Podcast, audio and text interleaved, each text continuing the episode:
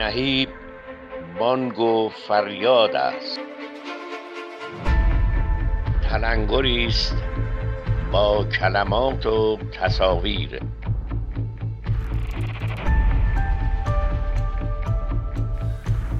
موضوعی که در اینجا مطرح میشه مرتبط با دو هیته هنر و تکنولوژی هستش و به دلیل اینکه این صحبت ها در نهایت در پادکست نهیب منتشر خواهد شد. نهیب هم در واقع یه فضایی هست که به ابعاد جامعه شناسی هنر فلسفه هنر و رویکردهای بنارشته می‌پردازه.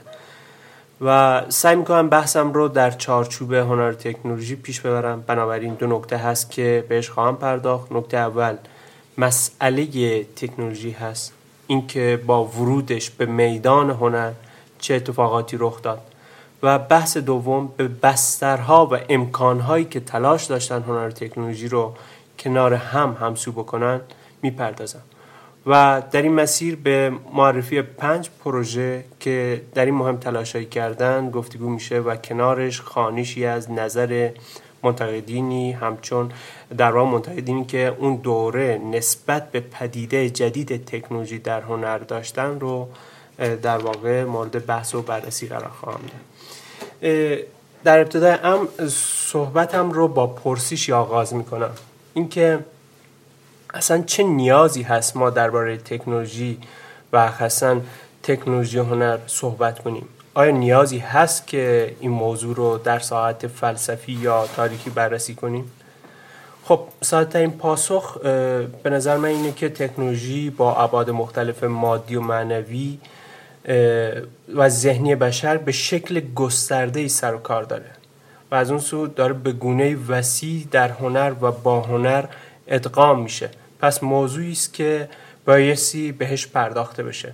بر این اساس از اونجایی که تکنولوژی گونه ای از قدرت هست و امروزه این قدرت با هنر در آمیخته شده می‌تونیم پرسش هایی رو در این خصوص مطرح کنیم. که این قدرت چگونه به هنر اعمال میشه. و خب با اتکاب قاعده ارسطو در کتاب در باب نفس مبنی بر اینکه برای فهمیدن یک قوه حالا یک قوه از چه ذهنی یا نفسانی بایستی از متعلقات اون شروع کنیم. در واقع مطالعات تکنولوژی یعنی تمام اون چیزایی که چیزای ملموسی که تکنولوژی ایجاد می‌کنه و در کاربرد انسانی قرار می‌گیره. مثل پوشاک، مسکن، حمل و نقل و سایر ضرورات بشری. و ما می‌بینیم که همه این موارد با هنر هم ادغام میشن. تکنولوژی با بخش کاملا انتظایی تحت عنوان برق وارد تجربه های جدید زندگی و هنری میشه. و خب می‌دونیم که برق کاملا انتظایی غیر مادی و نامشهود هستش و در واقع تماما مصنوعی هست.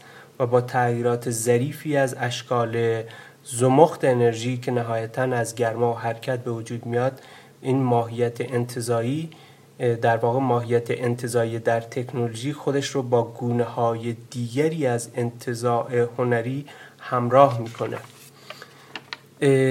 و از این طرف مدام در حال دموکراتیزه کردن فرهنگ و هنر هست. مثلا اگر در دوره تجربه شنیدن موسیقی کلاسیک به طبقه خاص تعلق داشت که در سالن‌های بزرگ با تشریفات خاص حضور پیدا می‌کردن امروزه بدون اون تشریفات فقط با داشتن سیستم صوتی یا موبایل در واقع می‌تونیم ارکستر رو تو خونه داشته باشیم و تجربه هنری انحصار شده پیشین در حال حاضر در دسترس قرار گرفته شده. تجربه هایی که با دیجیتالیزه شدن هنر به شکلی دموکراتیزه در اومدن و این ناشی از انقلاب اطلاعاتی به عنوان سومین انقلاب بزرگ تاریخ بشری شکل گرفته که اگه ما سه انقلاب بزرگ تاریخ بشری یعنی انقلاب کشاورزی رو در ابتدای امر هزاران سال پیش در نظر بگیریم انقلاب دوم رو انقلاب در واقع صنعتی که حدودا 200 سال پیش بود و ما الان توی انقلاب انفرماتیک هستیم. که در واقع مثل سایر خب مثلا مثل انقلاب دیگه پیشین این انقلاب هم زندگی انسان امروزی رو تحت تاثیر خودش قرار داده.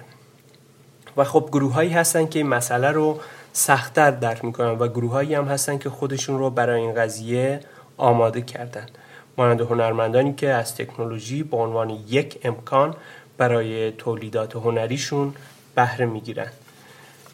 خب از اونجایی که مختصرا به دو گروه اشاره کردم که در واقع گروه موافق و مخالف یعنی اونایی که در مقابل تکنولوژی استقبال می‌کردن از این پدیده و ادهی که گارد می‌گرفتن باید بگم که این قضیه کاملا طبیعی هستش. مثلا با اومدن انقلاب انفرماتیک گروه های قائل به این بودن که این تحول باعث از بین رفتن سیستم نوشتاری به عنوان بخشی از سواد خواهد شد. اما حقیقت ماجرا اینه که انقلاب انفرماتیک سواد رو به قول متخصصین نجات داد. انقلاب انفرماتیک سواد رو نجات داد و ما رو وارد بازی کرد که دائما در حال نوشتن هستیم. حالا به عنوان تکست دادن پیام دادن و این داستان ها روزانه ما داریم چیزهایی رو می نویسیم که خب قبلا اکثریت جوامع با سیستم شفاهی ارتباط برقرار می‌کردن و نوشتن مختص افراد خاصی بود. اما الان اکثریت با هر کم و کیفی روزانه چیزایی رو می نویسن پس نگرانی هایی در اون سطح احساس میشه که بیمورد بود. و حتی در سطح حرفه‌ای به قول در واقع دکتر فکوهی جای اشاره می‌کنه که عده‌ای از تحلیلگران حرفه‌ای در ابتدای امر در روزنامه ها با سیستم نوشتاری موضوعاتشون رو بیان می‌کردن. اما امروزه جدیدترین تحلیل ها به صورت شفاهی در تلویزیون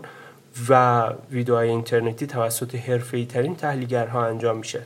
پس تقدس دادن به سیستم کتبی و نوشتاری و مبارزه کردن با سیستم دیجیتالیزه شده راه به جای نمی‌بره و این موضوع در هنر هم به همین شکل هستش. هنر و تکنولوژی هر دو در حال شکدهی دنیایی هستند که ما درش زندگی می‌کنیم. و درک زیبایی شناسی ما رو از دنیای هستی شکل میدن. و این موضوع ذهن زبان و بدن ما رو وارد قوانین جدیدی می‌کنه و ادراک ما رو به چالش می‌کشه.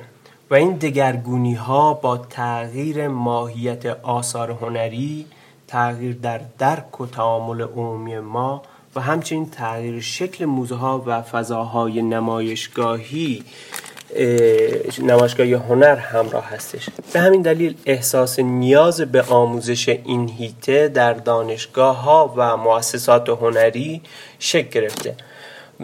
و فضاهای آموزشی این فضاهای آموزشی هستند که در واقع به این موضوع می‌پردازن مثلا دانشگاه تگزاس دانشگاه هنر فلوریدا انستیتوی هنر شیکاگو در واقع جاهایی هستن که به این موضوع پرداخته میشه و این یعنی همزیستی هنر و تکنولوژی کنار هم مورد تایید قرار گرفته و هنرمندان می‌تونن ایده هاشون رو عملی کنن و طبعا سرعت اجرای ایده ها هم بیشتر شده.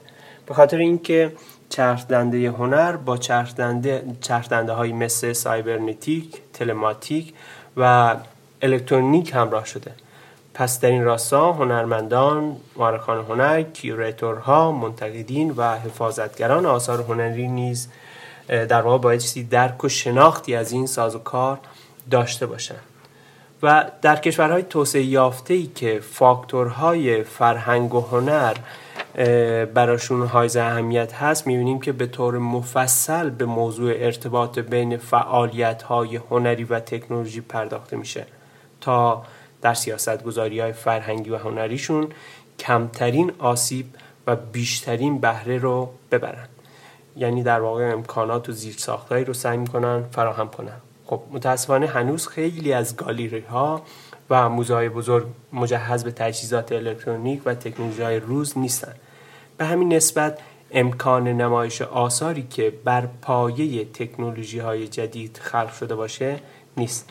از اون حتی در کشور خودمون هم موزه‌ای که تحت عنوان موزه هنرهای معاصر داریم ببینیم که فضاش پاسخگوی نمایش هنر معاصرمون نیست. حالا در بهترین حالت می‌تونیم بگیم که این موزه محلی برای نمایش هنر مدرن ایرانه نه هنر معاصر. خب موضوع فقط به فضای حقیقی ختم نمیشه. بسیاری از گالری ها و موزه ها همچنان مشکلاتی مبنی بر دسترسی نمایش آنلاین دارن یا هنوز استانداردهای دقیق برای کیفیت نمایش آثار هنری دیجیتال مدون نشده و موضوعاتی از این دست. موضوع اینه که این ادغام هنر و تکنولوژی نیازمند تجربه ورزی و شناخت هست. بر این اساس در ادامه گفتگو به پاره ای از تجربه ورزی هایی که در این راستا انجام شده اشاره می‌کنم. دنیس رنه در سال 1953 در پاریس نمایشگاه تحت عنوان لومومو معنای حرکت افتتاح کرد که آثار هنرمندانی از جمله مارسل دوشان، ژان تینگلی، آگام و سوتو حضور داشتند. در بعد از اون در مارس 1961 نمایشگاه دیگری با عنوان در هنر و حرکت در موزه در آمستردام شکل گرفته شد و در آوریل همون سال مجسمه ساز استرالیایی لن لای کارهایی رو در موزه هنر مدرن نیویورک تحت عنوان Revolving Harmonic به نمایش در آورد. و بنابراین هنر با عناصری همچون نور و حرکت در این سالها بیشتر آمیخته شد. و تا آوریل 1960 که تاکید بر جنبه های نور و حرکت همچنان وجود داشت. و خب عمدتا آثاری که آثاری بودن که با منبع نوری مثل لامپ نئون و لامپای رشته ای همچنین دستگاه موتور ساده ای تو کارهای هنریشون استفاده می‌شد. به دنبال اون در سال 1964 نمایشگاه داکیومنتا در آمستردام صورت گرفت که در واقع تجهیزات فنی در هنر تقویت شده بود و به گونه در واقع همکاری بین هنرمند و متخصصین یعنی مهندسین بیشتر احساس می شد و اواسط 1960 به نوعی مشین آرت رو داریم. می‌بینیم که در عرصه هنر حضور داره و با تمام فراز و فرودهاش داره تجربه ورزی می‌کنه. این پروژه‌ای که خدمتون گفتم اینها پیش درآمد پنج پروژه‌ای هست که در ادامه خدمتون معرفی می‌کنم. این پنج تا پروژه در واقع من سعی می‌کنم چون به علت محدودیت زمانی سعی کنم در حد معرفی عنوان و اینکه منتقدین چه نظری نسبت به تکنولوژی و هنر داشتن تو اون دوره اکتفا کنم. یعنی اینکه شهر بدم خود پروژه رو وارد اون حوزه نمیشم. خب پروژه اول در واقع تحت عنوان Experiment in Art and Technology هست. که در واقع مخففش EAT یعنی یک سازمان غیر دولتی بود که برای توسعه همکاری بین هنرمندان و مهندسین شکل گرفت و شروع به کار کرد و برای خودش در واقع پروژه هایی رو تعریف کرد. EAT در سال 1967 به طور رسمی توسط بیلی کلوور رابر راشنبرگ و رابر ویتمن راه اندازی شد که پروژه تئاتر مهندسی رو پیش بردند که توی نه شب اجرا شد که در واقع با کمک معتبرترین اسامی هنری آمریکا و حمایت مالی قابل توجهی توی نه شب به اجرا در اومد پس از بعد از این اجرا منتقدی درباره این پروژه نوشت در واقع این پروژه یک افتضاح تمام ایار بود و معتقد بود که استفاده تکنولوژی در این پروژه پروژه هنری بسیار ضعف داشت صدای بلندگو نامفهوم بود اختلال زیادی داشت و تجهیزات غیر قابل تحمل بودن و در آخر نقدش به طور کنایه اشاره می‌کنه که حالا خدا هنر آمریکا رو بیامرزه. ولی وضعیت تجهیزات و تکنولوژی در آمریکا به شدت افتضاح هست و اینجا می‌بینیم که نقدهایی رو بیشتر متوجه نقدها بیشتر متوجه تکنولوژی هستش. البته این منتقد بعدها در یادداشت دیگری میگه که این پروژه انقدام بد نبود چون در واقع یه تلاشی بود دیگه تلاش و تجربه ورزی بود که تو راستای هنر و تکنولوژی بود. از این بابت قابل احترامه.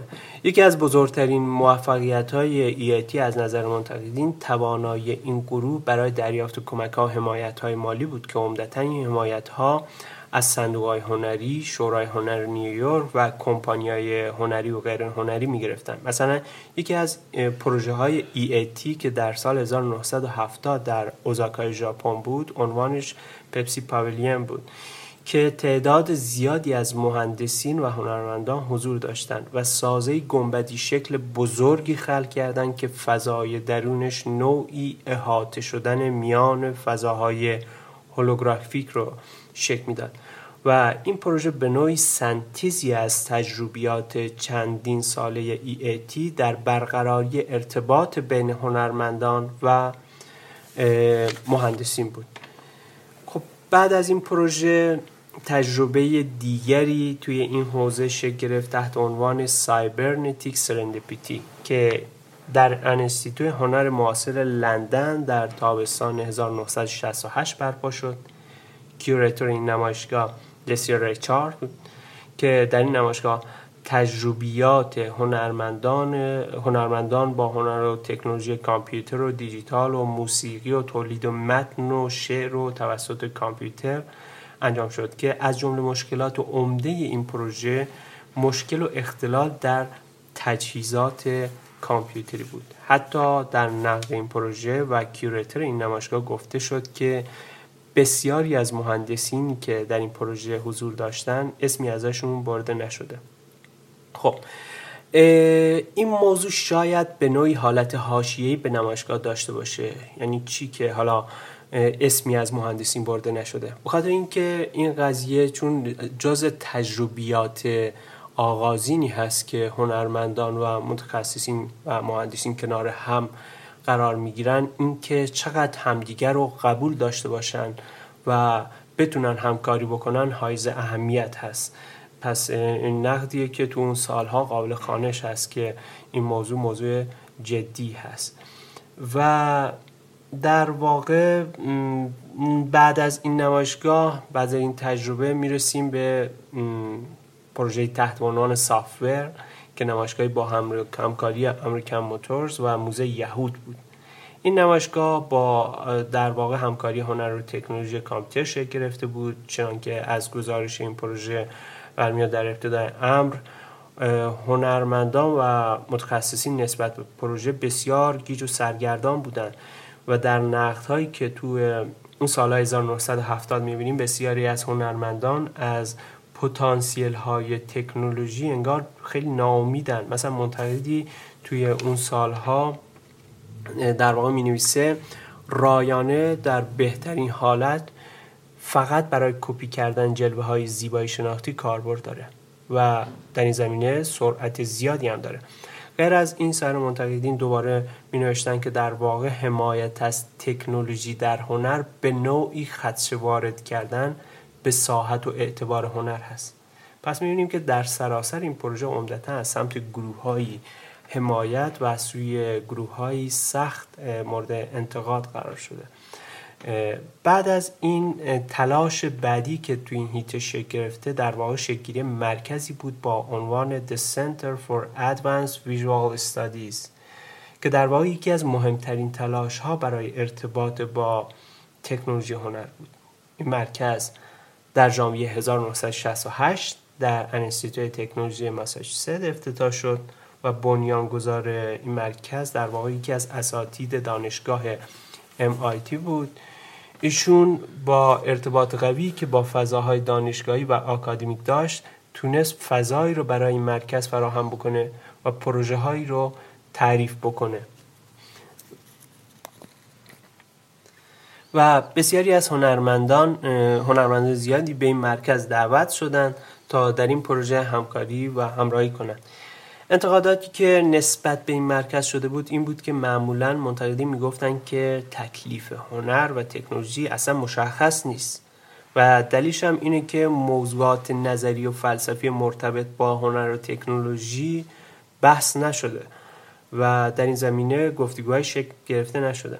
و حتی منتقد دیگری عنوان کرده بود که این مرکز با در واقع با مشروعیتی که از دانشگاه MIT می‌گیره بسیاری از ایده های هنری ضعیف با اتکای با تکنولوژی مورد نمایش قرار داده میشن و منظور این که در نهایت این ایده ها خیلی ساختار هنری منسجم و درست حسابی ندارن و فقط دارن اینها با تکنولوژی ایده هاشون رو ارائه میدن. و خب بعد از اون اتفاقاتی که در سال 1969 اتفاق میافته و اعتراضات دانشجویی و بروز مشکلات دیگه خب مشکلاتی هم برای این مرکز شکل می‌گیره. پروژه بعدی با عنوان در واقع آرت اند تکنولوژی هست که در میان تمام پروژه های مرتبط با هنر و تکنولوژی در دهه 1960 همکاری موریس تاچمن البته اگه اسمش رو درست تلفظ کرده باشم با موزه لس آنجلس حائز اهمیت هست که ایشون بین سالهای 1967 تا 1971 curator موزه هنرهای مدرن لس آنجلس بود. و از همون ابتدای ام متوجه شد که این موزه تو حوزه تکنولوژی خیلی بیروح هست و سعی کرد که در واقع تکنولوژی و هنر رو در این موزه بول معروف ادغام کنه در جریان بندازه و پروژه هایی رو پیش ببره و سعی کرد که حمایت هایی رو جذب کنه و تونست از کمپانی های بسیاری در کالیفرنیا جنوبی حمایت هایی رو جذب کنه. و بعد از اون سه سال بعدش بخش هنر و تکنولوژی رو توی این موزه شکل داد. خب و با 22 هنرمند و متخصص شروع به کار کرد.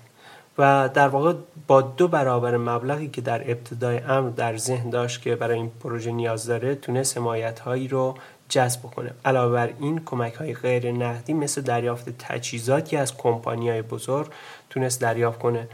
و خب این موضوع از نظر مالی نقطه عطفی بود و تونست بودجه هایی رو به این بخش تزریق کنه. یکی از نقدایی که در اون ایام نسبت به این نمایشگاه بود این بود که منتقد نوشته بود که این نمایشگاه نمایشگاه میلیون دلاری اشاره کرده بود توهی از معناست. و انگار مثل یه پارتی میمونه که هنرمندان و تکنولوژی های هنرمند، هنرمندان و تکنیسیان های تکنولوژی دور هم جمع شدن و محصول نهاییشون به نوعی داره فالی ادو یعنی اصطلاح فالی ادو را استفاده می‌کنه. یعنی فالی ادو یک